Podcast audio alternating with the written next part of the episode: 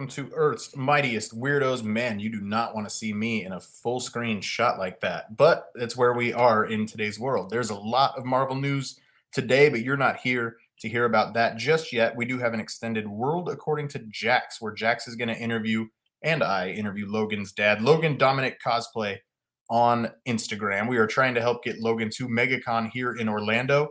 You may have seen Logan on the Marvel social channels during the Moon Knight premiere as Oscar Isaac bypassed everybody at that premiere because he wanted to meet Logan and Logan's Moon Knight cosplay. So we are going to roll to that interview with myself and Jax with Logan and his dad.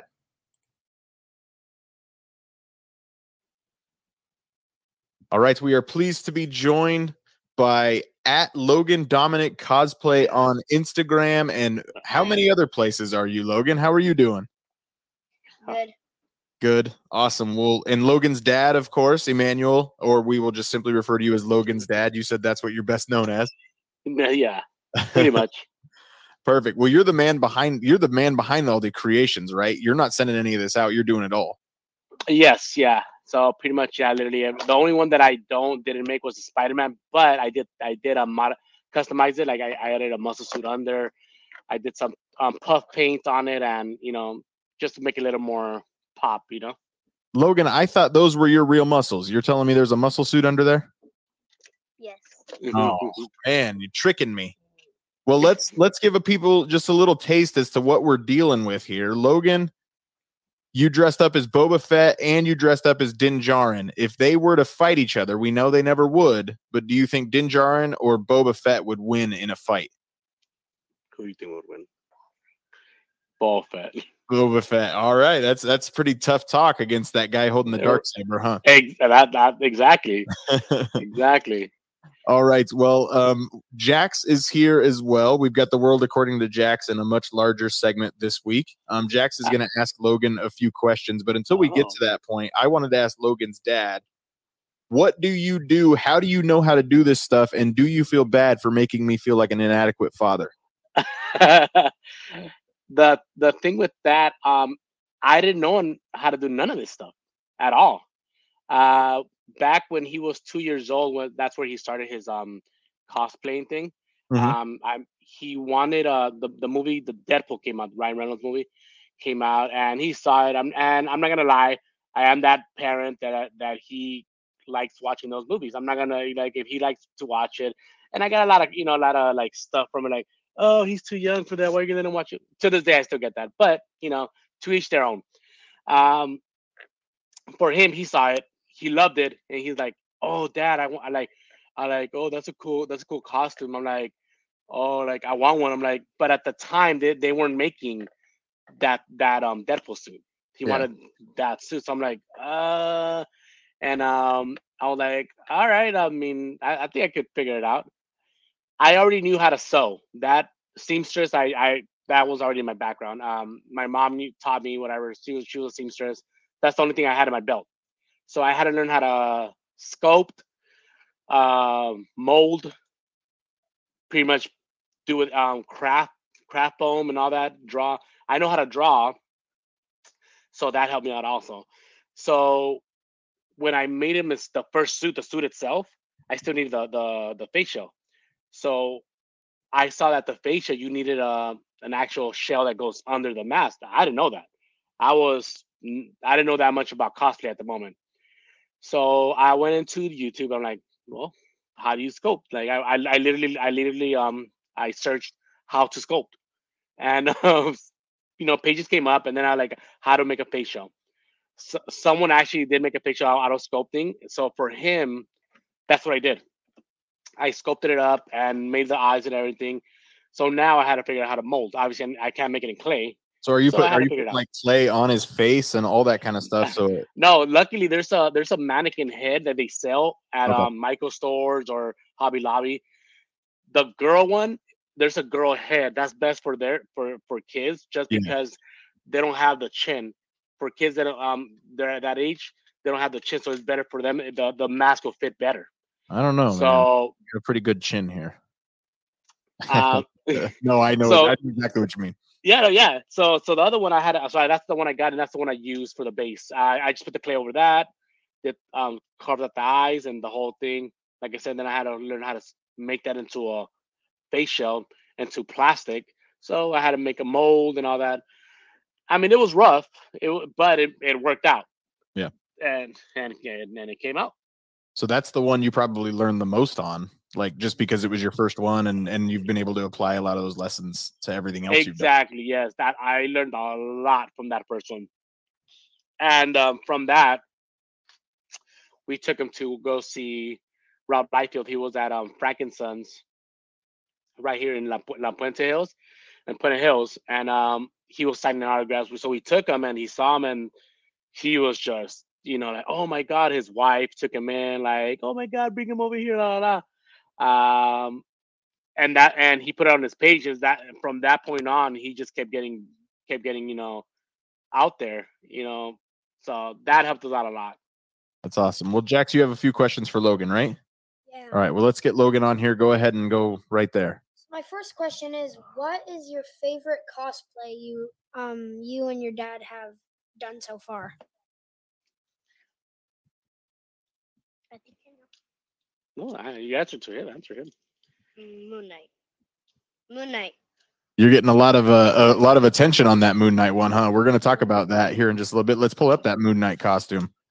yeah that's that was i think one of the most complex one that i had to make that was that I had to make really fast I Now- had I, I had to finish it within like three to four days because they they wanted you at the premiere, but you didn't have anything made yet. Is that right? Ex- exactly Okay. Now, how did now Logan? How did that feel? I saw the video when your dad told you you guys were invited to the Moon Knight premiere. Does was that pretty cool? Yes. Yeah, that that that's pretty neat. What was it like, Jax? I'm going to steal one of your questions if that's okay. What was it like to for this man to walk by everybody that was there to see him and he came straight to you? Do you know who that guy is? Yes. What's his name? Do you know? Yeah Steven with a V? Stephen Grant? Yes. That's Oscar Isaac, right? Like how cool was Yeah. that that Moon Knight himself wanted to meet you? what else does he play that you that you know him from Mm, Star Wars. He's Poe Dameron, huh? Mm-hmm. That's Yeah. what he said when he saw him. That's that's Poe. when he, when he saw him come out and come towards him, he's like, "Dad, that's Poe from Star Wars." I'm like, and everyone around like, "Yeah, that is him. That is him." Well, in the video that went out on the official Marvel Studios feed too, is Logan's talking to Kevin Feige of all people, like the man I would like to meet more than just about anybody. And then here comes Oscar Isaac. Like, Exactly. Him, he doesn't know much of that. yeah, To me, I Yeah. was wow. uh, for me, it was like, and I told him like, "You just met the president of Marvel. Like, you don't get how that big that is." He's like, "Oh yeah, like, but but Poe Cameron, he's from Star Wars." I'm like, "Yeah, I get that, but Kevin Feige." we were talking. was we were talking to Frank from Frankly Built the other night, um, and he had his Moon Knight helmet that he 3D printed that Kevin Feige signed. He goes, "Yeah," and Oscar Isaac was supposed to sign it for me. And if you go to Logan's page and watch the video, you can see me just get really disappointed because Oscar goes right by me, so he can go straight to Logan. so I. I I heard a lot about that from other people that were there. Like, oh, you just passed me. Like, oh, like, I'm sorry. I don't. it, dude everybody everybody gets it that is a that's an incredible logan are you watching moon knight do you like moon knight Yes. yeah who's who's been your favorite character so far is it mark spector or stephen grant Stephen Grant. stephen grant you like stephen float like a butterfly sting like a bee He he likes the that suit, the Mr. Knight suit. mr knight yeah Yeah. yeah Plus, because he's more like um goofy, more you know, that's more him. Yeah. You know, kind of thing. That's why he loves playing um like cosplaying Spider Man because he he he gets to be more, you know, goofy, more um playing around, jumping around. yeah do you know who thing. colonel sanders is logan psycho colonel sanders you ever had kentucky fried chicken No. KFC. KFC. yeah i guess it is just straight up kfc isn't it all right well jax has another question go ahead jax So, who's your favorite character in Marvel movie? And Marvel movie. In Who's your favorite Marvel character and which one's your favorite movie? Yeah, who's your favorite Marvel character and who's which is your favorite movie? Mm. Spider Man. Ooh, we like Spider Man. And what's your favorite movie? Marvel movie. Spider-Man: No Way Home. Which Spider Man in Spider Man No Way Home was your favorite? Because oh. spoiler Oh. alert, there's three of them. Oh, Yep. What? Which which one did you like more?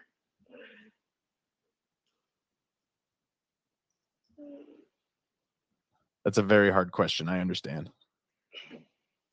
Andrew Garfield. Oh, it was pretty cool when he caught his when he caught MJ falling from the from the. Yeah.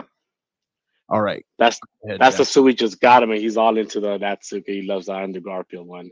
He used to love Tobey, and then because he had he only he's only seen the Tobey Maguire ones and the Tom Holland ones. He's never seen the um, Andrew Garfield ones. So when he saw him here, he's like, "Whoa, who's that?" Like, It's a whole he other one. Yeah, he fell in love with his suit, so he wanted. Me to, that's why that's why I ended up getting that suit for him. Logan, which movie is better, Spider Man No Way Home or Spider Man Into the Spider Verse? There's no wrong answer. Spider-Man to the Spider-Verse. Yeah, we we went and saw the Sonic movie the other night and saw the new Spider Verse trailer, and we are very Yeah. excited for the next one. Oh, we saw the side of movie and it was amazing. It had some it had some good stuff. in it. All right, he's- Jax has Jax has a question about your hoverboard. Yeah, how hard is it to ride on your hoverboard? Mm, not that hard. That's yeah, pretty good balance, right? Um, Is it hard to see through that helmet? yeah, a little bit. Yeah, that helmet is really really cool. So Logan's dad, did you make you made everything in this video that we're watching? Correct. So pretty much the helmet is the helmet itself. It's obviously 3D printed. Um, the eyes. Uh, I was trying to figure out what's the what's the best way to replicate those eyes that from the movie, and you know, because a lot of people, other people, they go different route. They um vacuum form them, they vacuum form the the shape and all that stuff. I don't have that kind of equipment, so I was trying to go the other way. So, and I here where I live, there's this place they call um it's fashion district pretty much. Um, there they have these these um shops that sell a lot of like different sunglasses. Now the one I I bought was this like full visor that covers your whole face, and it was that color. So I'm like, you know what? Let me just get that, cut out the shape, and then kind of heat it a little bit to make it a little more roundish, form into the eye. So that's what I did with that one. And obviously the 3D printed I it was all 3D printed. And then the color was one of the things was actually the hardest because I would I really wanted to replicate the, the color from the, the movie. And that shade where it goes from green to purple kind of thing. Mhm. So I found this um paint and um Michael, you can find it at my I found it at Michael's. It's um the it's uh Testors. Uh, it's pretty much a little can of of spray paint that they use for when you when you make model cars. So and it's called Color Shift, um, Emerald Green. So oh no, I'm sorry, green copper. The one I use is green copper. So it goes from green to like a copper um purple kind of color. Mhm. And until this day, I, I still get messages like, "Hey, how did you like? Where did you get that color? How did you achieve that color? Like, how did you you know get get two colors in one?" I'm like, "It's just color shift. It's just it's the spray paint comes with two colors in one, depending on the angle of the of the sun, or I mean when where the sun hits it." When we see Um, when you're talking about the sun, I mean you could see it really well in this photo with Groot, man. You could see just how Oh. that entire color shifts. Man, it's just it looks straight out of the movie. Like you could not have done a better job. Oh, it's so really impressive. and everything else in the body is some um, craft foam. Uh, it was I just looked up uh, pictures, references, and just drew everything on him, and everything was just glued on on him, um, and then just spray paint the whole thing. So Logan, one thing that I've noticed is you're standing really like Green Goblin in this in this one. In the Mando pictures, you look like Mando, you look like Boba Fett. Are you watching these and learning how to walk and act like them or does it just come supernaturally to you? Are you just that awesome? I watch how. So you try to you try to be just like them? yes. You're going to be an actor, man. You've you've got some really really cool stuff. So, all right, Jax has another question for you. So from the Moon Knight, uh, from the Moon Knight cosplay, how do you make the eyes light up? And is it hard to see through them? Because in one of the pictures, I saw I saw the eyes light up without any without any like touching the like touching a button or anything. How do you make them light up? Um, so my dad put the a this little Switch. switch in my chin, so so I could go like this, and then and then the lights just turn off. You know. Whoa, that's pretty cool. Bring it. It's right there on the table. You could bring the you could bring the the Mr. Knight one. Are you doing a Um, Mr. Knight? Are you doing a Mr. Knight right now? Oh yeah, oh, Next, nice. uh, exclusive right now. no, I put it up. I I put only the mask on, uh, up on um IG. So pretty much, let's see if you can see this. So inside, you see there's a uh, that little switch right there. Let me turn it on for you. Hold on. Oh, I turned it on. Oh, you already turned it on. So once you push the button, it turns on. So if you can see, the the LED eyes are on the eyes, and then there's a little battery. Uh, there's some wiring that you have to do, and then um, you with this chin, he just slightly opens his mouth a little bit and turns on the light to give you that, you know that. What is it? I have a light. ab- I have a light above my shower. It's like a halogen light that I don't even know how to change that thing, man. And you're you're doing this, Logan. Is it hard when the lights are on? Can you still see through the the eyes? Um, yeah, it's a little hard to see with the eyes. Yeah, but you can still see through them. It's Yes. not too hard. Okay. I think in the nighttime is for those that it's hard to see. And in daytime he can see perfectly. Um, and that nighttime is when it's, it gets hard for him to see. And actually, um, the whole wiring of this, the the way I did it is actually help from um, Frankly Frank built. Okay. He yeah he um he has a video. That's why I, I praise the guy so much because he his videos are so uh, detailed and so you know hands on kind of thing. And That's that's how I learn. I watch videos and this guy tells you exactly what to do. He had a video on how to do this, and I pretty much just followed it and worked that, and that's how I, I've been doing this one. I did the the Moon Knight one like that. So, and I can't find one where where if he just presses it, I'm sure there is, but I can't find where you press it, the, the light stays on. That way he doesn't have to, because he have to, he would have to keep it his chin up like this, so like that for it to stay on. Yeah. You know, but it's only for picture. That's all. Like, just turn it on. If when someone wants to take a picture, just turn it on for picture. Then you can turn it back off. Yeah. You know. Yeah, I know. I saw Frank uh, doing some stuff the other day where he's in in one of his Iron Man suits. He's got it literally in his finger, where he can just kind of put his fingers together, and that's how he turns. Uh, I think the arc reactor. Maybe the arc reactor is always on, but I know that's how he. Yeah, the arc reactor is always on. He he has like a uh, expansion pack of like a battery on for Okay. the for for this to turn on. He he um that's that's controlled with his finger, so it's a reed switch. He has Okay. like a uh magnet here and the reed switch here, and the cable goes off through his arm all the way to like to the helmet. So once you touch them together, it, it activates it and makes the the plate go down, the face plate. And in here, there's a little switch like the one he has in his thing. So once it touches it, it turns on the the eyes. Okay. Yeah. Yeah. It's Yeah. really incredible. Yeah. That's. Yeah. And I saw his Infinity Gauntlet too that he's got to go on that on that Oh, mark, on that marking Beautiful. six too. I kind of understand the thing. I I did open and close circuits in in class once. Yeah, you're probably smarter than I am. So we know Yeah, Mr. Knight. We know Mr. Knight is next, but Jax's next. Que- what's what's going to be the next cosplay? Are you doing something for maybe Thor or Multiverse of Madness? Uh, for for well for Multiverse of Madness, I already made him the the Doctor Strange one. Oh yeah, Um, I should have pulled up a picture of that. I apologize. Um, I I, think did I, make him actually have one. one here. Yeah, there's Doctor Strange right there. Yeah, that one I literally just made the just added the light already. Like I made that yesterday. Uh, for the Green light to pop out. So that's for that. As far as like the other little projects I have for him, I am currently making him the Buzz Lightyear Lightyear suit Oh, um, from the movie. So I'm, that one I'm printing right now. I already have, and I stopped Disney- making Disney, it We hope you're listening, and you're going to invite Logan to the uh, Lightyear premiere. right. I, I mean, how amazing would it be just a little little mini Buzz Lightyear walking around? I think that'd be cool. You and I want to meet Tim Allen, and he. Well, I want to meet Chris Evans too. But like, I mean, that's going to be a fun premiere. I hope Tim Allen and Chris Evans are both there. right? Ah, that'll be amazing.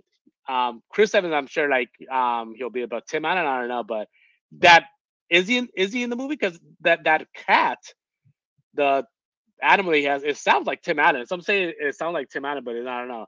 I sounds like Woody they- to me. I would assume they would do. I would assume they'd do something with Tim Allen. Like he's the original voice of, of Buzz Lightyear. Like if you're gonna recast it, cool. But like you got to get Tim Allen in the movie somehow. Yeah. So But so yeah, so we have that Buzz Lightyear. We have one that I've been working on for a while. I just put a stop to it because they changed the whole delay on it. And I like to take out cosplays around the time the movie comes out, like or close to it, which is um, Michael Keaton Batman. oh yeah, that one's actually ready to go. I just need to buy the molding, the the urethane to make the copy, but the mold and everything they're there. I just need to get the the urethane, like the rubber urethane, to make it. yeah. I saw the other pictures of the Robert Pattinson Batman as well, and you guys, you guys. I mean, just like everything else you've done, absolutely fantastic stuff. Jax has another Oh. question for Logan. Um, what do you like? What do you like about going to conventions like MegaCon? Good. Like, what do you know? What do you like about going back to cons? You like you like being the the center of attention, taking all the pictures. Yes.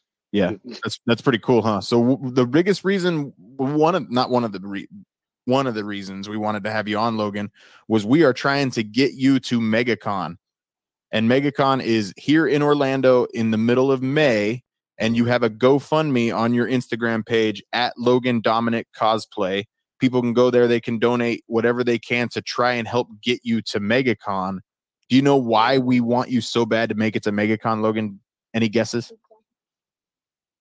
we live in Orlando and we have They live in- tickets, we have tickets to MegaCon and we want to get the chance to meet you. So we we've donated here from at Earth's Mightiest Weirdos. We hope other of our listeners will be able to donate to try and get you to MegaCon. Does that sound like an okay deal? Yes. What costumes or what cosplays are you going to be bringing to MegaCon? Have you thought that through yet? Well, that one, if we do go, we would we would actually bring in some new stuff. To be honest, Nice. um, by that time, I I would have um, Lightyear available. Uh, I would bring him. I think I would bring in um Mando just because um a lot of people know him by that. He, that's when he got viral, like back in the day. New followers, they don't know they don't they don't know that he was Mando. So I've had people send me videos uh, or pictures of him from back in the day, like, oh man, like because I you know his ball fit, like, oh, you should check out this little Mando kid. Like, oh, that's him. I'm like, what? Are you serious? Like, yeah, that was him too. Like, oh my god, kind of thing. So a lot of people, a lot of, a lot of new followers we just got, they don't know if it's old stuff, kind of thing. Which Yeah, is, you know, I uh, we should probably, you know, put new stuff in there. I saw some videos of of you guys at WonderCon last week. Uh, Frank was there. A lot of different cosplayers were there. Um, one of the videos of WonderCon had had Logan in as Boba Fett, and then another kid um, dressed up as, as Mando. Did you guys know that kid? Or Yeah. did you just bump into him? No, um, we didn't know that kid actually, but that kid um does follow Logan. We didn't know. Um, we had seen him when we walked in, and we're like, but he wasn't suited. He he went in uh, when we saw him. He was suited up as Spider Man at the time. That day, Mm. he did a double change. Um, he was Spider Man and Fett. So when we saw him, we're like, oh my god! And I told I, I asked the guy, the, the dad, like, hey, by any chance, how long were you guys gonna be here? Like, oh, we're gonna be here all day. Like, like, oh, okay, cool. Because he's gonna change to both at around 3 p.m. Um, would you guys mind if we take a picture with you guys? Like, oh yeah, yeah, sure, kind of thing. So when we, you know, time passed and everything, we got in Fett. We bumped into him and um, we took a picture and everything. And then he um took the the mask off, and the kid's like, "Oh, that's Logan," and we're like, "Oh yeah," like then like like, and then the mom was like, "Oh yes, we follow him. Oh my god, I didn't know that you it was you this whole time." I'm like, "Oh yeah, yeah, this I'm like that's Logan," and um, so the kid like, "Oh, I I like your your your costumes. You're really cool." You know, like very shyish kind of thing, and it was it was amazing. It was great because I'm like seeing that interna- interaction with you know him and the little kid is like wow like you know it was really cool to see Yeah, that's That's awesome. Get used to that, Logan. I think you're going to be doing a lot of cool stuff and meeting some other people that really know who you are over the coming years.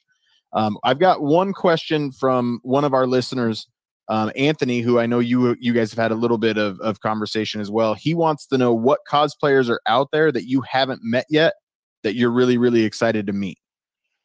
Oh wow.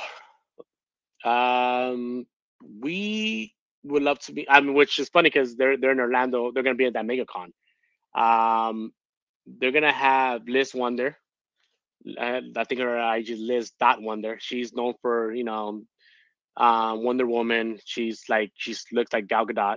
Mm-hmm. Uh, uh, her um, there's we met we met Frank, which for me that was pretty cool to see to meet meet him. Um, wow, that is a lot of pressure. There's a lot of them that we would love to meet. Uh, I, I'm I'm fairly new to the to the world of cosplay and and uh, but there's there's people like Taya Miller and and people like that that just do some really cool Marvel stuff. So I'd assume you've gotten a chance to meet a lot of them out We- at we- these, these we premieres. met we met Taya we met Taya actually um before the whole Spider-Man No Way Home thing like um Soups I don't know if you know him but he made a event for for just a fan event first for people that could watch the they could go watch the movie before it came out uh he went to that as um as Green Goblin and they let him in uh then we before that they had another little thing for Spider-Man that's where we met Taya and then again we met him at um met her at Comic Con LA. So we met her. She she's all she's a great person. She's such a humble person. Same as Soups. Um, uh, what you call it? I know there's uh, there's some that that's not hitting my head right now, but um, there are some that we we obviously want to meet. We just met we just met um Mask Mateo. He was from um, over there in Texas. Um, we he just came down and we uh, ended up meeting him, which that's one that we wanted to meet for a while. Um, he's uh he he does a lot. Of, he's very known for Nightwing. Um, and uh, he? Did you? Did you guys? Uh, is he the one that was Nightwing in that video that Logan arrested on your Correct. Instagram? correct, That yeah, that was a cool one. That was a neat one. yeah, that was uh that was him, yeah. So that was Look- pretty cool of him doing that, yeah. Logan, have you ever been Nightwing? Have you already done that? Yes. Okay. That's actually Alright. one of his favorites. Nightwing, Nightwing's a cool one. I saw some pictures of the Flash. Like pretty much all I'm saying to our listeners is you need to go to at Logan Dominic Cosplay on Instagram. There's so many photos, so many cool photos that you would not just imagine you could ever see, especially coming from uh such a such a little kid. And like I said, a guy who didn't even know how to do any of this until he just watched a few sculpting videos on YouTube. That's really, really impressive. Yes, and that's what that's really what I what I want to say and get the message out is because I do get a lot of messages like, oh, like I can't do that for my son, like, oh my god, like, dude, like, come, like, how did you do that? Like, and I tell them, I tell them all the time, like, anyone could do it, dude. Like, honestly, anyone could do it. I did not know how to do any of that stuff, and I just told them, I, I literally just followed directions on on the YouTube what this person was saying, and I just applied it to what I was doing and I was like, I kind of changed it in a way where like, oh, I think I could do it this way. And you you are gonna get a lot of trial and error, obviously, like any other thing. But once you actually figure it out and do it at the end, that's what's honestly worth it. So when I finish one of his one of his costumes all the time, when I'm when I'm you know cutting out patterns and doing all this, it doesn't. It looks like nothing. It, it looks like it's not gonna work out. You're like, ugh, you know. But once you put everything together, glue everything together, that's where you're like, oh man, it looks cool. Like, all right, all right, it, worked out. It worked out. You know. So, So, it took a lot of hard work and dedication, and I guess you had to buy a 3D printer. Anything beyond that? uh, no, that's just that's after I uh, before I had the 3D printer. We obviously I made everything with um craft foam and stuff like that. Okay. Uh, and molding, and um, but after I got that, I if you're into cosplaying or not even into cosplay, if you just like doing, you know, cr- um, hobby craft stuff or anything like that, I suggest get a 3D printer or a resin printer, which those are the the the thing right now. Those things you could print anything you want. Like if you're one of those mm, like people that love Marvel, DC, like the shield you have behind there, like you could easily print all this stuff at your house and make your own make your own stuff and make you know you could put them on your up on your wall And that's the thing. You can make all this stuff for yourself. Mom would be pretty good at that, wouldn't she? A 3D printer just to be able to make stuff. But w- I guess w- one thing that really surprised me is Frank said he doesn't design any of his stuff. Do you? Are you the same way? You just you just find stuff made No. a 3D printer and then just print them out yourself. No, and and it's and honestly, and it, it does suck that like the the backlash that he gets for that It's stupid. Yeah. is because people don't understand that even 3D printing, just if you, it's hard to scale down. Like it, a lot of stuff doesn't come scale to your head or scale to your body. You still have to figure out how to scale it to your body, and you wouldn't know if it fits well until it, you know, if it's finished printing. There's some people that that you know they have like a little um, print thing where they print only like a little part and they'll see if it fits. But you know, like I said, like um, you still have to figure out if it's gonna fit you. So a lot of people don't realize that it, it does take a lot of work in the computer to figure out all those dimensions and all that stuff. And even even after you print, you still have to um, sand, paint, all this stuff, like put it together to hold. It's Well, if. If it ain't if it ain't broke, don't fix it. That's like getting mad at Honda for making a car with another set of round wheels on it. Like it's working, exactly. it's working. So, do you got any more questions for for Logan? No, I don't. All right. Well, thank you so much, Logan and Logan's dad, Emmanuel. Bye-bye. We really, really appreciate it. Go to bye. at Logan Dominic on Instagram. Find the GoFundMe. Please donate to the GoFundMe. Bye. Let's get Logan to MegaCon. Logan, we hope to meet you in about a month here at MegaCon here in Orlando. Thank you so much for joining us, man. Thank you, thank you, thank you, All right. Thanks, Emmanuel. We appreciate it. thank you, guys. Have a good one. Wait, wait, Logan, wait.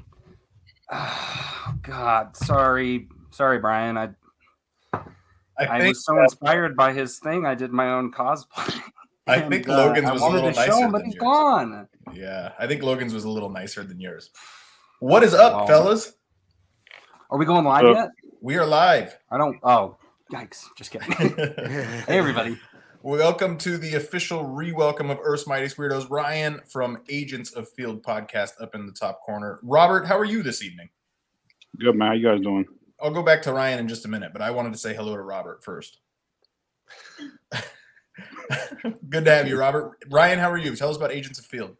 Doing well. Uh, yeah, Agents of Field. We got an episode coming out this Wednesday. Um, we're gonna be talking about NBA playoff previews. So, um, you know, keep an eye out for that. All right. And Alex from Comics and Cinema podcast. Alex, what's going to be on Comics and Cinema tomorrow night? Uh, we got a great conversation with the one and only Jay Lynn around the new Fantastic Beast movie just recorded. So we will have that out uh, tomorrow. Very excited. Had a great talk. All right. And we've got one more weirdo to bring into the group. It is Mark Valentine from Diz Life podcast. Mark, how are you today? Gentlemen, so nice to be here. Hello. We uh, have to run. Oh, go ahead, Mark. I was going to say, I think Thor dropped today. So, of course, you're going to unearth that amazing hot take that I had about Fat Thor. I, know- unfortunately don't have it to play. I should have thought of that ahead of time. Mark, why don't you tell the audience what your thoughts are on Fat Thor? All right. So, a, a long time ago in a galaxy far, far away, for the sake of producing good radio, I created a hot take that I didn't entirely believe in. But you know what? Like when you say something in a debate show, sometimes, gentlemen, you just you die on that hill because that's what you do when you when you take a certain point of view. You just gotta you gotta run with it and go. Yeah, but So- it's like it's like that debate show was me versus Brian with an I. So it was like Tony Reali throwing in like a really hot take in the middle of the whole thing. It was, it was, and it was, it was gratuitous, and it was completely and totally unnecessary. But I believe the quote was that Thor was lazy. He was a very lazy superhero who was not actualizing his potential, and that he was a uh, perennial underachiever when it came to his life in the Infinity Saga. And for the vast majority of his time in the Infinity Saga, that Thor had kind of mailed it in really until the end of Ragnarok when he started to actualize his potential. And that was a paradigm shift for him. It got me in a lot of hot water with fans of not just Chris, Hemsworth, but also the Thor stands came for me hard. So uh seeing homeboy doing a little bit of uh you know he was doing a little bit of a workout. Uh he's looking really good. So i was certain that i would be pulled in today to now have to atone and amend for my sins. And i'm here to take my comeuppance gentlemen. You you uh, may you may whoop on you may fire when ready. Well, let's let's start right there. Robert, as the resident artist in the group, how cool is this poster? No, that's pretty dope, man. It's awesome. I like it a man. lot. So really, really cool stuff. Says the one and only. Like the trailer was very focused on Thor and Thor only. Very little Gorr the God Butcher, Zeus, um, Mighty Thor. Very little of that. We got no Gorr the God Butcher, which is interesting. Wow. But Alex, why don't you tell the rest of us? We're gonna jump to the end of the trailer right now. It ended with a bang with Jane Foster as the Mighty Thor, Natalie Portman looking jacked as ever. Alex, why don't you tell us what is going on in this picture? Uh, besides my your heart, heart. stopping and my body falling to the floor and turning into dust, uh, this is the uh, this is Jane Foster as Thor. Uh, she is uh, basically there was a there was a bit in the comics where Thor was no longer worthy to lift his hammer, and the hammer went to someone else. We didn't know who that was until the initial end of that run, where it was revealed it was Jane Foster all along. And uh, the interesting twist, though, was that she had uh, cancer. And so she had to, she was doing treatments by day and fighting crime by night, so to speak. But the caveat was anytime she picked up that hammer, it, because of the healing properties of that hammer, completely expunged her treatment out of her. So it was essentially killing her as she used it because it, it didn't take care of the cancer. It just got rid of the like the the treatments themselves, uh, which was really fascinating. One of my favorite storylines. I'm so excited. I when that oh man when they ended it without Jane and I was like I know there's gonna be something at the end and I saw the hammer coming I was like they're gonna show her aren't they and I I almost turned it off because I was like I want to you know react in theaters. My hope now is that this scene's not even in the movie. But uh, oh man, so good, so good. all indications would lead us to believe that the way that this hammer has been reforged, it's probably within the sacred timeline that it is our Jane Foster. It's not a multiverse version of Jane Foster. Uh, Ryan, where do you stand on seeing Natalie Portman in a way we've never ever seen her, especially in the MCU?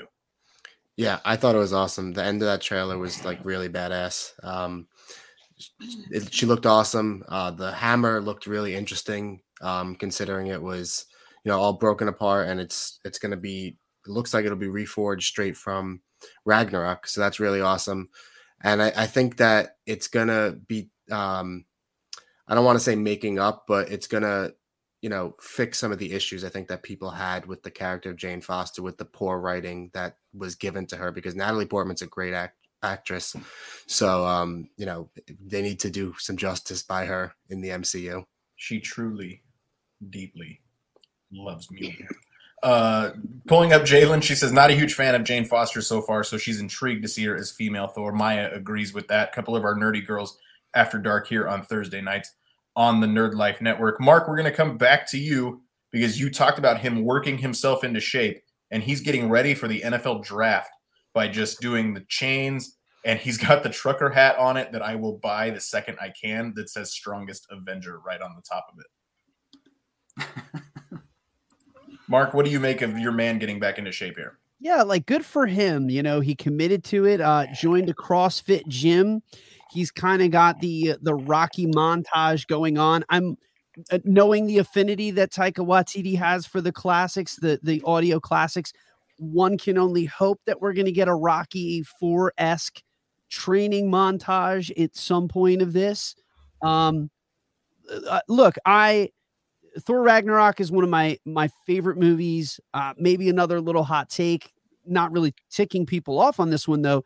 I think it might be actually the the most perfect movie in the Infinity Saga, scaling all of the stuff that it has. That how funny it is, how much it gets done, how visually beautiful the, the film is. So I'm I'm super psyched. I think Taika Waititi understands the character. He understands what Thor needs. I really love his voice as a filmmaker, period. Um, so I- I'm very happy to see uh, the story that that Thor is going to get in this. And I'm really excited. What I will say is, I think this will be probably the only trailer that I watch. Uh, I have not watched any of the the Doctor Strange stuff because I I felt like a lot of the stuff that I wanted to get from Spider-Man, I felt like it was spoiled. I don't want to have anything spoiled with these next two films that I really want to have a little bit of shock value when it comes to watching it. So I dare I'd say I, I feel like I've already seen too much. Oh, I I don't I don't know. I mean, we waited so long for that trailer, and I don't feel like we got anything until the last five seconds. Like, but Robert, one thing we did get is the character of mm-hmm. Zeus, played by Russell Crowe. That lightning bolt looks straight out of the Disney version of Hercules and Rip Torn's version of of Zeus. But Robert, do you think we're gonna get much of Russell Crowe here? What do you expect from from Zeus and especially Gorr the God Butcher? Because I know you and I have had a multiple conversations about how Hella kind of took on a lot of Gorr's personality a little bit. I think he's getting marked right off the bat. Zeus? I think, yeah, I think he's gone. Uh, That's how you put the, fu- but- funny- the butcher and the God how- Butcher. yeah, it's funny how they set it up, kind of like this last episode of Moon Knight going on to the story with gods and everything. So I want to get into that a little bit later. So Perfect. Well, we'll we'll get into that in just a little bit after we get a gorgeous look at Thor's new suit and then summoning the Bifrost with Stormbreaker.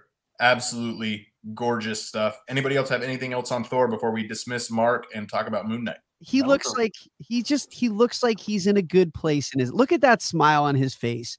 It's like he's gone to a self-help clinic that he's he's had a weekend retreat and he looks really happy summoning the Bifrost there. It looks like all of his past demons have started to just fall by the wayside. And, and I'm, I'm here for it, Thor. I'm here for you, buddy.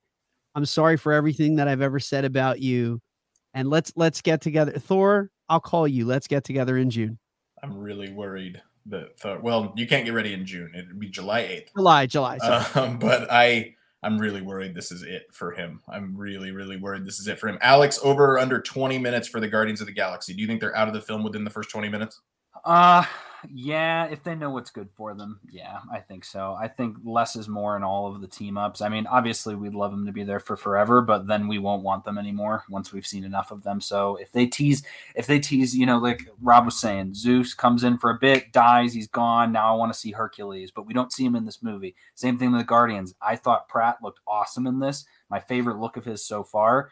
Uh, and I hope we don't see a lot of him because then I'm going to want to see more of him in a future film. So, well, and we will with Volume Three. So I, I don't think they'll overstay their welcome. Yeah, a lot of people really concerned the fact that Gamora isn't in the group. Of course, Gamora's not in the group. We're not going to go find Gamora in Thor: Love and Thunder. We're going to go find Gamora in Guardians of the Galaxy Volume Three. Mark, thank you so much for joining us. Thanks, guys, for having me. See you Yep. soon. all right, Mark, See ya. Hi, you. Mark. I will say too that Thor costume looked uh, a lot like Captain Marvel's costume, Yep. I was just which I think would be maybe his inspiration too, because I know he kind of uh, was an admirer of her uh, in the last in Endgame. I like this one. Okay. Well, let's get into it. Let's talk about Moon Knight. We are already 45 minutes in. Thank you to Logan Dominic Cosplay on Instagram. Please look him up. Donate to his GoFundMe. Try to get him to MegaCon if we can. We'd love to help Logan out. We were they were very gracious with their time and some really really cool stuff. Well, let's get into talking about Moon Knight. We start the episode even before the Marvel Studios title card, where Layla is getting a counterfeit Egyptian passport, probably because she can't get one for some other reason. But if you know somebody that can make one, that's a good person to know. So uh, let's let's go to Ryan first. Ryan, do you have any thoughts or any theories on Layla, who she is, what's going on here? Um, I mean, I think that there's there's obviously more to her than we know. Her dad seemed to have some kind of connection with Moon Knight or Mark Spector or some uh, interaction least- with the at least mercenaries. Scarab. Yeah, at least the Scarab. Yeah, so um, I'm not really sure. I mean, I'm not super familiar with the comics, so I'm not sure what her background is. But I, there's definitely more than what we've gotten, and that's that's my genius take of the day. Robert, any theories on Layla? No, I just think that she's changing her passport because I guess the family name means nothing, or it, there's, there's some bad history in, in Cairo, so that's why she's changing her name in the first place. Yeah, she said she said earlier or later in the episode when they're in that marketplace, like, "What you think I'm just gonna not come to Cairo because there's a few people that hate my name?" Yeah, Yeah. Alex, do you have any theories before I put on my tinfoil hat a little bit? Uh, yeah. So you know, I and I will say too, this was my favorite of the three episodes, uh, and I think it's because we got a lot more, and and I hope they deviate, but we got a lot here that's kind of from the comics, and so this opening bit, uh, I had mentioned it for the last episode that I wasn't a huge fan of Layla in the last episode, only because she kind of comes out of nowhere, like what's going on. But I knew the minute we got more time with Rui Wood, and literally her gossiping with the forger, and then going when the photo came to take her picture, and then going back, I was like, all right, I'm sold. I love Layla. Um, she is Marlene, is is my bet. So there's a character in the comics that's uh, Moon Knight's you know love interest and you know wife on again off again. Her father is the archaeologist from the dig site just like layla's father is the archaeologist. So i'm just i'm thinking that she is the marlene and they wanted to go with a more uh, you know real world accurate person that lives in egypt and not you know a, a blonde haired white woman like in the comic books but um, so my money is that again it's it's kind of that similar situation where her father is this dig site guy he's a he's a you know treasure guy Mark was there, and either you know he did something to him, killed him, or somebody else did, and we don't know about it. But um, but yeah, so that, that's my guess. Jalen says when she stabs the guy with her necklace, I thought the Brutal. necklace did look a little bit weird until we found out that it was a full blown weapon. That was awesome. Um, so I've got I've been I rewatched the episode. I'm I'm trying not to go full blown WandaVision. I'm not, but I'm putting on my tinfoil hat to an extent. There's Arthur talks about later in the episode. At this point, Arthur, the only thing he really lies about is to the Council of the Gods and him trying to unleash Ammit. Everything else, he's fairly accurate in what he's telling people. And he tells Layla that Mark's got a secret about her family history, basically. In the last episode, we found out that Mark zip tied some guys and shot them in the back of the head at a dig at an archaeological dig site. So I think not Mark. I think there's a third personality, which is we're going to talk about here in just a minute. I think somehow, some way, Mark is tied to the murder of Layla's dad, and Layla doesn't know any of this information. That almost seems like a given at this point. Um, so I really, one, I don't know how Layla doesn't know this information. So I'm curious to watch how this is going to unfold. Um, but clearly, there's they're dropping in these little hints that that Mark kind of knew her dad, and her dad obviously is a big deal. So we're going to find out more about him. So Alex, like you said, Marlene would make a ton of sense coming from a coming from a comics background, but kind of central to my theory is this third personality. We've got Steve Mark is like really really fun fight sequences, like not as good of a knife fight as what we got in Captain America and the Winter Soldier, but still a really cool fight sequence. You can use a knife because you can get any reflection you want to in that where Steven takes over the body. They end up in the back of a cab. I think that makes a ton of sense for a lot of different reasons if Jake Lockley is our guy. Um, but they end up in the back of the cab and then they go full blown crazy. And Mark blames Steven for stabbing all these guys. And Steven says he had nothing to do with it. Robert, who do you can you tell us who Jake Lockley is? We assume Jake Lockley is that third personality. At least do you agree with me in that circumstance? No, I agree with that. Uh, he's like a cab driver from New York, right? Or Alex, correct me if I'm Yep. wrong. Yeah, right? he's a he's a cabbie. hmm Yeah, he's a cab driver from New York, and I think he's the one that's been like, you know, from the first episode when he's going on a date with that lady to the steakhouse. That's not Mark or Steven, that's Jake. And I think there's a lot left out from that one, you know, where he's escaping from the Swiss Alps. Like, you know, Mark, Mark's, you know, he's ruthless, but I don't think he's a killer. So, Yeah, a lot that especially when we get that view of, of Mark with the with the scarab. The first time Yeah. Mark takes over the body in the Swiss Alps, it's like super super bloody. Yeah, and it's pretty cool how like in in the in the credits they always show like him with three faces, like shaped like like a like a waxing gibbous moon or something like that. That tells you there's three personalities. That to me, that's what you know. That's what that shows. Alex, do you think we meet Jake Lockley in the next episode? I think so. I think you can't hint at him. I mean, the, this the one thing I, I kind of faulted the show for in the second episode was that they spent way too long on the "Oh, I don't know what's going on. I, I what's happening, and it's like we get it, man. You're you're a fish out of water. Like move on. And so I think them mentioning that he's got the voice in his head twice in this episode should be enough that the next episode we figure out who it is because we've only got three episodes left. And then Khonshu saying, "Take the guy to the ledge," like Khonshu knows what's going to happen. Like Yeah. in Mark. He'll talk. oh, I thought he would talk. I saw I saw a meme that said, "Well, maybe you'll get a soul stone or something." Right. Uh, Ryan, we get the Council of the Gods because Khonshu's getting desperate, and then all the gods can take over their avatars. And I lit, I literally laughed out loud when Khonshu took over Mark's body while they're in the Pyramid of Giza. Did you laugh as well? Yeah, that was hilarious. I mean, he's just like, you know, taking over his full body. He has no control, and then he like goes back to Mark, and he's just like looking around, like, what the hell just happened? he like talks with like his eyes at the bottom of his like eyelids because he's just like leaning back so far. I thought it was, I thought it was super super funny. Uh, but there's some really uh, heavy stuff in there. Ch- clearly, Khonshu has burned these gods before, except for uh, I think it's Hot Hathor.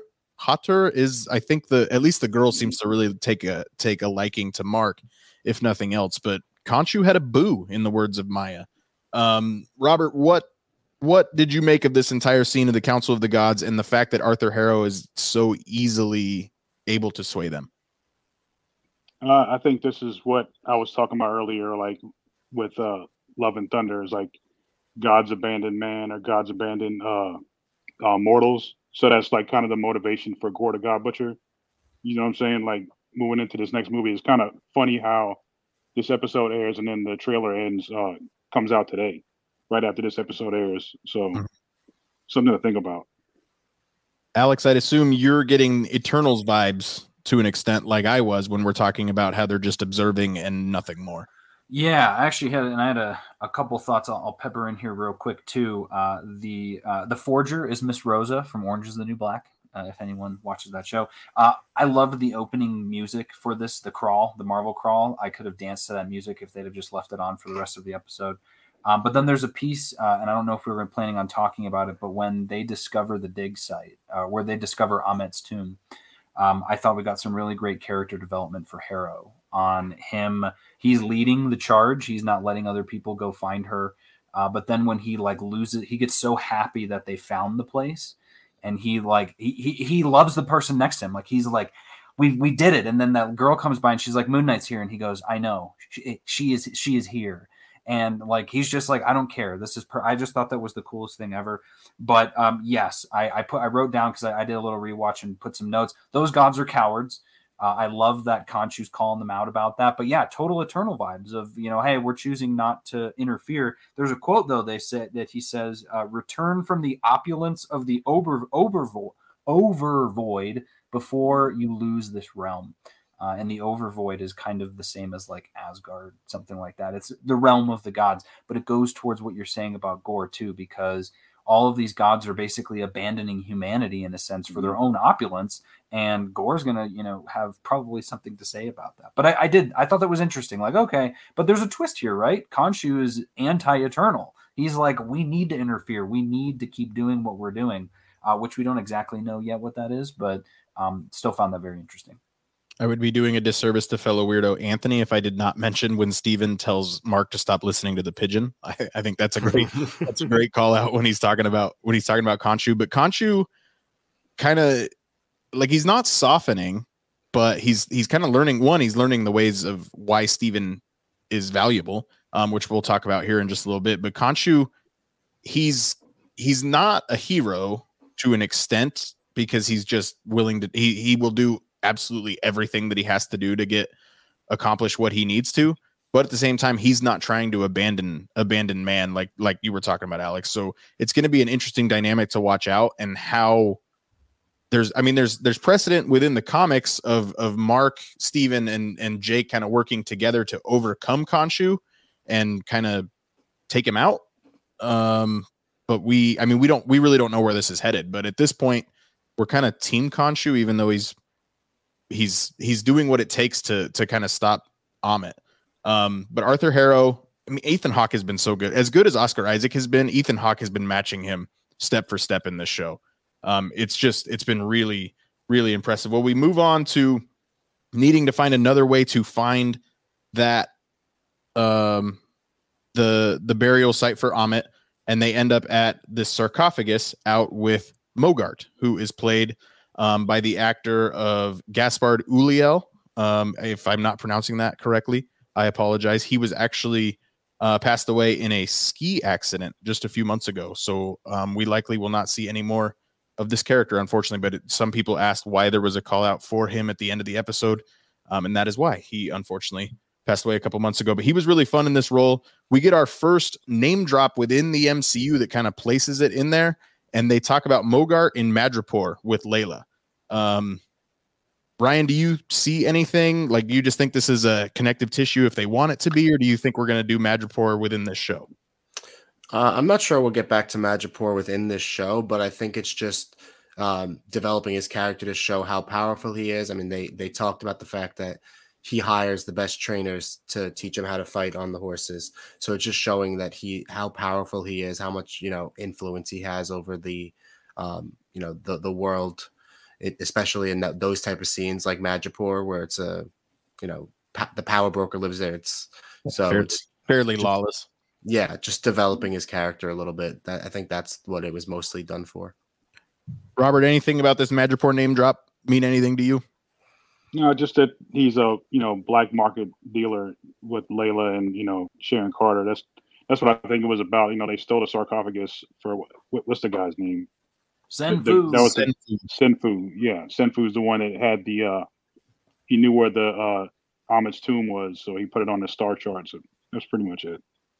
Yeah, I uh and I and I know Alex in the comics, Mogart is Midnight Man. Um, so I mean, maybe they were gonna head that way. Maybe now the the story's gonna change. But um, I mean, did you do you see anything about this Madripoor name drop other than a hey, we're no? I think I think it's almost like a in order in the Marvel universe to be taken seriously as a black market kind of person, you got to have a Madripoor name drop. Like you can't you can't be taken seriously if you're not doing business in Madripoor. So I, that I loved hearing it. I was like, okay, I don't need to see any more than that. And then I thought it was funny too. And I guess you know take it either way, but like. Oh, did uh, Mogart die when they threw the the star at him as he's running away? Like, what we can just say that he did, right? You know, that way we don't because he kind of looked like it, and so I'm happy with him just being a one-off person in this one episode. If we Yeah. don't have to worry about you know a CGI Mogart and a new one, or them having to recast just for a small role like that, because I'm not even super familiar with the Midnight Man. I've seen him in a couple of issues, and I barely remember him. Yeah, he clearly is is the villain. There's no kind of talking around that. I don't think. And I, it, yeah, they kind of kill him off. They at least have a way to to not bring him back. Um, it was a little bit interesting. Is is is where I'll leave it. Like it was it was fine, but the rest of the fight sequence that we got was a lot of fun. And Steven taking over the body. Okay, I'm sorry. Let's chill the f out. Like I thought that was great. But seeing Moon Knight on top of that pyramid, getting that shot of him opening the cape in that crescent moon shape. Alex, you were nodding your head. You really liked this fight scene as well. Yeah, yeah, and I, I want to make sure I call this out too for posterity. There's a there's a bit when they're going there to Mogart's when they're on the boat, him and Layla, and we get a lot of great growth between the two of them, and also probably some kindling of flames, perhaps with uh, Steven uh, along with it. But I just absolutely loved the color grading in that scene. Like everything was this hot pink and and purplish, which kind of felt like Madripoor. Um, but that was cool. Uh, Well, but yeah, so they were able to, and they were able to put this within Egyptian culture as well, with talking about the dance and everything else Yes. that happened at their wedding, which was, from a representation standpoint, really important to a lot of people. yeah i thought that was super cool and yeah so hi- in his fight i thought was great too i mean you know we get to this point where he's so Steven is so stubborn and i and i love this for the for the guy right you've got three different personalities that are totally different but you get to this point where it was like dude just bring Steven back for this. Like he can show up. He would be more professional to these people than you're being and you'd have figured it out. But of course you know he puts the suit on and we get the amazing you know crescent of the suit as he lands and we get to really find out what you know it, there was a reason that Khonshu earlier called it his healing suit and we see him get impaled like eight times and i thought that was just awesome because like he's totally fine. They don't even have to question it. Like no one asks mark if he's okay. It's just like yep i'm fine. I can catch bullets in my cape. Not a big deal. And i can throw a million like i love the crescents too. Like they just infinite. They just keep coming. So good. The bulletproof nature of the cape, I thought was was a lot of fun. Um, I guess Mister Knight suit isn't fully healing. Um, Robert, what did you make of this uh, this fighting action sequence? Oh, I liked it a lot, man. It was uh, it was fun. I mean, um, you know, to see to see. I, I'm kind of curious what what uh, Jake Lockley's take on Moon Knight is. Is, is there even one? You know, for him because now we got Mister Knight, and now we got Moon Knight with with Mark Spector. So is there something that Jake Lockley has as far as someone in the suit? I want my my thought, Rob, because I was I was thinking about this the other night. I had said like, okay, if he's a personality, they're gonna have to give him a suit Right. because they they made Mister Knight the suit for Steven. What if it's just the OG Moon Knight suit? Because Yeah, this but- new the new suit, like the main Moon Knight suit, is not the typical comic book suit. Like it's all mm-hmm. you know bandages, like my suit, very similar, almost almost identical. And but this Moon the Moon Knight suit's a lot more smooth, a lot more sinister, almost where mm-hmm. like the face portion's almost black sometimes, where you can't really see his face, and that would be mm-hmm. that would line up with him being like a complete and total murderer. So that would be kind of cool. Ryan, Yeah, what I about think- you? I think that Jake Lockley's suit is going to be a Gus the Fish suit. Like that, like that scene from Moana when Maui gets stuck and he's half shark, half Exactly. Okay. That's exactly what I was thinking. I'm I'm changing my answer. I'm going to that. Nemo Gus, in the words of Jax. Yeah, that's a, that's a that's a that's a good idea. I like that. Uh, Ryan, what did you make of this fight sequence? Anything really stand out to you here? It was awesome. I mean, ev- everything that's already been said about him coming off the pyramid with the crescent moon, um, then blocking the bullets from Layla, getting stabbed and nothing happens. But also, um, Layla was really awesome in this fight scene as well when she was fighting the guard. Um, the way she held her own, and then you know when she was in a little bit of a corner, just take just rips the necklace in half and just goes ham. Aya says Ryan is a clown. Uh, okay, uh, we will kind of finish up with our last little bit, which is a lot to talk about. But Khonshu says, "I remember every night," and Khonshu turns back the sky and gets imprisoned in stone. The visuals of Khonshu turning back that night sky with the help of Mister Knight, I thought was cinematic. People have been complaining about things of the CGI in this episode. I think this had to land, and I think everything about this landed. I thought it was really, really impressive, and I liked it. I liked it a lot. Robert, it sounds like you agree. Yeah, I mean, if you if you look at it, man, like the accuracy, like the time they took to show like the Earth wobble and stuff, like you see the lights moving, and you see like the moon moving in like a lazy eight or like an infinity symbol. That's all. That's all like real astronomy stuff. It's pretty cool. Like, yeah, I, I, I've heard a little bit about people talking crap about it, but I, I thought it was great. My favorite, my favorite thing about the entire thing is like people will complain about the jackal not not looking like a real jackal. Like you're willing to suspend disbelief for their invisible jackal to be doing its thing, and they're going to complain about what he looks like. It just it kind of drives me crazy.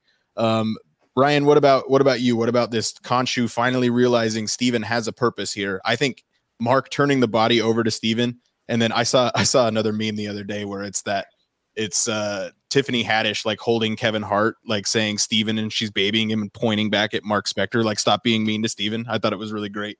Uh, but Layla loves Steven, but like Ryan, what did you make of, of Steven showing his worth and Khonshu kind of realizing what that worth is and and being able to do this? Yeah, I think it's it's interesting because it- it finally shows the the balance that we're gonna need between these two characters, between Steven and Mark, and then you know the personalities of Moon Knight and Mister Knight to make this thing work. I mean, one can't work without the other because there's always going to be some kind of internal conflict. So the the fact that Mark was willing to realize he has some shortcomings and relinquish the body to Steven, where he knows that he's more knowledgeable in astronomy, was awesome. But then Khonshu just you know doing what he had to, even though it knew his it was calling for his imprisonment. Um, you know, to to stop Harrow was was awesome. Alex, if nothing else, we learned that Donna is really bad at her job for not hiring Steven as a tour guide at the museum. Yeah, she was a big opportunity missed for sure. He's he's very knowledgeable. Um, you know, it's funny too, as we see that at the end with Khonshu, that was something where um what was it? There was a something I was reading before even the episode came out. You know, people have the reviews almost immediately. It was saying something about Khonshu being bad, and I was like, "Oh no! Like, are they going to go to that so soon?" Because he's he's a deity, and there's moments where he's a bad guy, but for the most part, he's not that. And I really liked how throughout this episode we progressed to see that he, in this moment, is uh, a good person in a sense, a good god. But I also wonder too of like how much of this is also just his machinations anyway, because he mentions that he's already been imprisoned in stone. Like this has happened to him before, so we don't know how, how did he get out of that before. Like how did he? He, he clearly did. and then he in in the span of a day does a, a- an eclipse and changes the sky back and just tells he's like hey just tell mark to come get me after like come pick me up after this and uh but that's kind of what it felt like. And even to the piece like at the end when harrow comes in and gives that amazing speech about how my victory will be because of you and he doesn't even break the statue but i'm wondering is it as simple like harrow just showed up. Is it as simple as mark just walking into the pyramid of giza and grabbing that statue and smashing it on the ground and it, it releases him? Or is it something a little more complicated? Because Khonshu made it seem like it's not the biggest deal in the world that he got in prison like oh i do this all the time sort of thing which i, I, I found interesting especially because i feel like harrow would have known to try because that was my first thought was like oh shoot when he picked up that statue I was like, is he, he's not going to break this, and then we never have Khonshu again. But he puts it back, so it was like, does he know something we don't know? I don't know. That's that's my question: is what happened? Can I say something? Yes. I, I think it's because like that's how that's how he got involved with him in the first place, right? Because like in the comics, he was near death, and Khonshu kind of like saves him. So maybe he he'll remember how to get get back there and, and find him. Maybe. Oh, yeah, and maybe maybe and maybe that was where the dig site was was somewhere nearby that pyramid because well, but and Steven's been there already, right? He was there when he mm-hmm. was the Avatar earlier, so it's like, hey, just come back to the pyramid when no one's around. Like you can just get in there and grab the statue. I don't know. I don't. I don't think it'll be that simple, but it kind of seems like it is. and they've done a good job at, at showing the complexity of Khonshu. Like one, he's terrifying to look at, but two, he's kind of the hero of this entire story. But at the same time, he's the villain because he made Arthur Harrow who he is. I think that this this this talk from Arthur Harrow to to Khonshu at the end of you forged me into this, like he's thanking him for what he turned him into, which is really really interesting. Khonshu's his own worst enemy at a lot of turns. It's really interesting that every time we see like I mean Khonshu saying TikTok Mark Spector because Layla's right there. Like Khonshu wants Layla. Like we've been told this at every turn. Robert, let's put our tinfoil hats on. We're told that episode four is going to have a mind bender of some sort. Let's even go beyond that. Do you think Moon Knight coming out of this show is still played by Oscar Isaac, or do you think we're going to have a passing of the torch potentially to Layla? Uh, probably a passing of the torch. I think. I don't think they're going to keep Oscar Isaac for that long. So maybe. He, cla- he claims that he's one and done, so Yeah. he's also could be a, a big fat liar. Um, Alex, what Alex? What about you? What what mind bending thing do you think may be coming? Because a third I- personality for me doesn't doesn't mind doesn't bend the mind. I hope it's something that I and all of us have no idea what it is because I, I no offense to any speculation, but I feel like every idea has been like, ah, no, not that. Like, I don't want Layla to be Moon Knight in episode four. Like, I, I want as much Oscar Isaac as I can get for as long as I can get. I can't wait to see Layla put on the suit because you can't just, you know, drop that uh, Chekhov's gun and not fire it to say that she's, you know, to be the avatar at some point. But we need more. I mean, we've seen Moon Knight for like five minutes, maybe less in terms of screen time. We need more. So that one, I'd say no. Um, I've seen people saying that all of this is in his head and he's in a mental hospital. Also, hope that's not true. Uh, Great story, awesome. Tell it a different time because you've built up so much over these three episodes to say that it's all fake. I think would throw a loop. It'd be a mind bender, but it'd also be like a time to turn off the TV. And then, so yeah, I don't know. I mean, you know, in terms of mind bending, um, maybe it uh, it's all been taking place in the mic the microverse. The uh, what's the the quantum realm? It's just all been in the quantum realm, or I don't know. I really don't. I'm I'm I'm so excited that I have no idea. All we know is maybe there's another personality coming. There's some sort of war with the gods that's probably going to take place, but I don't know anything else, and I love that. Ryan, any predictions? Yeah, n- now I'm thinking. Now my tinfoil hat's really going on. So everyone, stay with me here for a minute. Maya Uh, says she same. does not want a Fight Club ending. Spoiler alert for Fight Club. So we are gonna get something like we got in episode six of Loki. We are going to get the villain in a future movie. In this episode, we are gonna get Gorr the God Butcher this uh, this week. Ooh, damn. Okay. That's Whoa, I like that. Yeah, I like That's that that's my cool. tinfoil hat. That's hardcore. almost like uh you know maybe he goes back to the pyramid to uh free Khonshu and it turns out Gorr came to the pyramid and killed everybody there, and so all their bodies are there dead.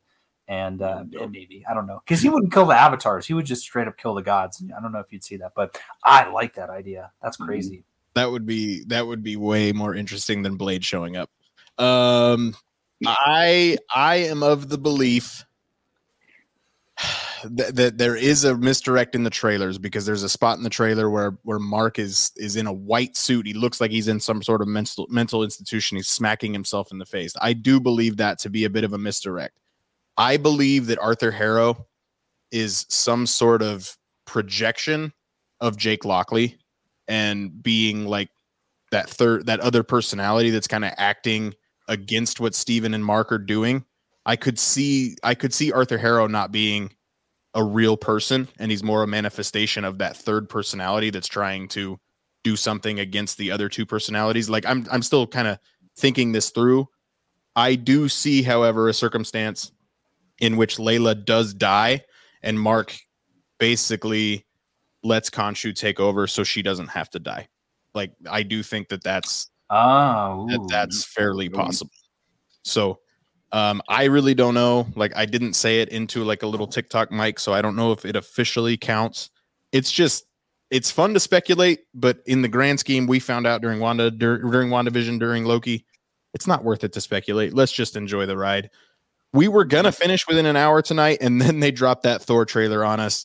Um, but regardless, we are man, we are only like 30 hours away from another episode of Moon Knight being available to us. It's going to be a lot of fun. Alex, we've got Fantastic Beasts, the crime. What is it? No, not it's the secret of oh, Dumbledore. Well, there are some crimes of Grindelwald in this movie, but that is not the title. There are secrets in this movie. It's the secrets of Dumbledore. Secrets, secrets, secrets. Okay, well, we've got Comics and Cinema tomorrow night at eight o'clock Eastern. Robert, thank you so much for joining us. It was good to see you. I appreciate you guys, man. And Ryan, Agents of Field, will be recording Wednesday night for a podcast release of Thursday morning. Anything else that anybody needs to plug? Uh, Logan Dominic cosplay on Instagram. You beat me to it. Go follow at Logan Dominic Cosplay on t- Instagram. If you can donate to his GoFundMe, let's see if we can get him to MegaCon. This kid was awesome. Him and his dad, Emmanuel, were very gracious with their time. But, gentlemen, thank you so much. And until next time, laters, Gators.